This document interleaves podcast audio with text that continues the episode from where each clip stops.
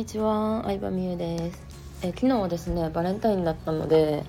えー主人と2人で久しぶりに鉄板焼きデートに行ってきました。最高でした。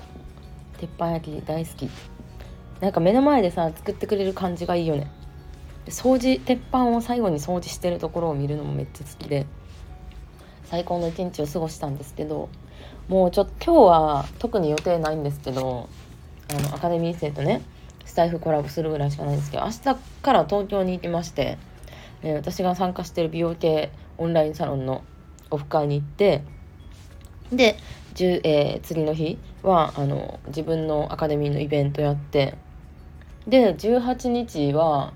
あのちょっとまだ当落わかんないんですけどジャニーズの SixTONES のファンクラブ入ってまして私。ライブのあの制作開放席なんか何？なんか落選した人の中からまだ当たるかもみたいなやつに応募しててそれに当たったら大阪ドームのライブに参加するって感じですね。でその次の日から4日間韓国に行ってきます。韓国でいろいろあの皮膚科美容皮膚科行ったりとかうんなんかあのいろいろいろいろやってきますとりあえず。もっともっと可愛くなるためにちょっと韓国行ってえーそこでもオフ会に参加してっていう感じですね。ちょっと今年は本当に美容、まあ、ビジネスもや頑張るんですけど美容にも本格的に力を入れていきたいなと思って今年も35歳になるので年齢より若く見られることは多いんですけどでもやっぱり何もせずして維持できるわけではないからちょっといろいろと研究したりそう美容はねでもとにかくお金をかければいいわけでもないしちゃんと自分の顔タイプだったりとかどうなりたいかとかうん、なんか予算とかに合わせてこうどういう施術を受けるかっていうのを考えて調べて考えていくことが大事やからそのためのね情報を集めたり客観視するために頑張ってるって感じですね。うんまあ、頑張ってるっていうかまあ楽しい楽しいですけどね。でその4日間の韓国に行った次の日にユニバに行くので、うん、まあうちからめっちゃ近いんですけど実はあのちょっと主人のあのご家族と姪っ子ちゃんと、えーユニバに行くということではい楽しみです。はい。いや本当にあの結構ね怒涛のね 1, 週間ですね。そのユニバの次の日もあの歯医者矯正歯科行ったりセーター行ったり結構バタバタしてる松葉行ったりとか忙しいんですけどまあそうこうしてる間にもうね終わりですね。うん。そう2月も。2月29日まであるんか。えー、ウルード氏知らなかったです。でもなんかね忙しいけど毎日ほんまに楽しく過ごしてるしあの楽しい予定しかないって感じ。楽しい予定だけにもう人生でも楽しむっていうのが本当に大事だと思ってて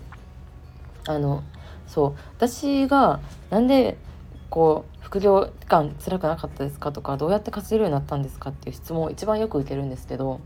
一個一個のことをみんな喜んでる。楽しんでるっていうのを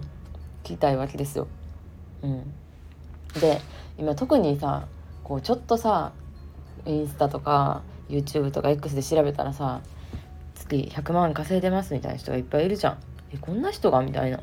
Facebook とか見てても。うん、月100万とかゴロゴロいて億年1年で億稼いでる人とかもいるわけじゃん1年で億とかえぐいよだって1000万でしょ？1000万を12回繰り返してるってことでしょ？めっちゃすごいよ。まああの1回のプロモーションでドカンの人ももちろんいますけど。うん。でも、まあ、やっぱそういう人も小さいところから行ったわけですよ。いきなりさそのさ100万とか1億とか行った人誰もいんくて。私はある意味でそういう人まあ昔はあんまりねそんなレベル高くなかったのもあるんですけど周りの人がね。そんな情報もなかったっていうのもあるし。うん。だから普通に月3万稼いで副業で1万とか3万まあ言うたら500円でも嬉しかったからな最初。っていう感じでなんか一個一個のことを喜んでない人がなんか増えてきてるんじゃないかなって思ったわけ。うん。まあそれはその人がさ喜んでないのが悪いっていうよりかは世の中的に、うん、すっごい結果を出してる人が簡単に目に入るようになったからあの、うん、勝手にこう自分の頭の中だけで基準というかレベルが上がっちゃってて自分は全然やって思ってしまうような世の中になってると思うんですよね。うん、だからそのなんだろうなまあいろんな人のやつを見るのもいいけどまあ適度にって感じですよね。自分の一個一個のことその稼げた金額だけじゃなくって一個一個のことにさ喜ぼうよ。一個一個のさちっちゃいことに喜んでるさ女性ってさ可愛いじゃん。でもさめちゃくちゃ恵まれてんのにさいっつもさふてくされてさ全然喜びを感じてない女性ってさうざない。絶対こいつにプレゼントなんかあげるもんかって男性からしても思うし同性からも思うわけじゃん。だからなんか一個一個のことに喜ぶっていうのが成功する一番の方法な今ある幸せを感じるとかさスピリチュアル業界でもよく言われてるけどさ結構それって理にかなってることと思うねんな。私スピリチュアル全般的になんか好きとかそういうわけではないけど結構スピで言ってることって理にかなってるなとか論理的に考えてもちゃんとしてるなみたいに思うこともあって全部ではないけど。うん。なんかその一つがほんまにちっちゃいことに幸せを感じる。私ちっちゃいことで言うと自分の部屋で今収録してるんですけどかわいめっちゃ可愛いカーテン。カーテンのデザインが美しいなみたいな。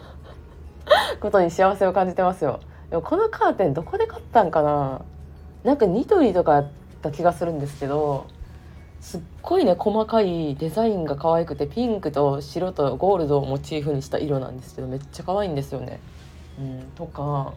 何かな？でもパソコンのピンク可愛い。ピンクに幸せを感じるんですよね私は割と。うん、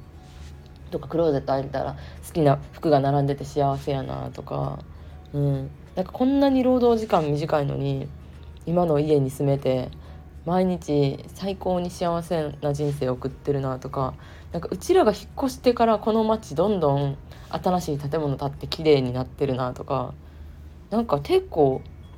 なんやろうな。脳天気かもしれ脳天気な人ってもね稼げるってそういうことだと思うんですよね。うん、あんまりこうリスク考えすぎたり計算しすぎる人より脳天気で楽天的な人が稼げるようになるっていうのは多分一個一個の幸せを感じやすいっていうのが大きいと思っててこのさ財布を聞けてること自体がさすごい幸せなことじゃない？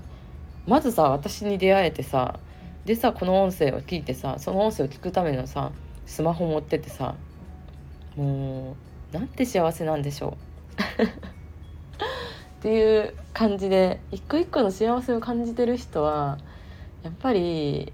うんなんか関わりたくなるよねシンプルに人として。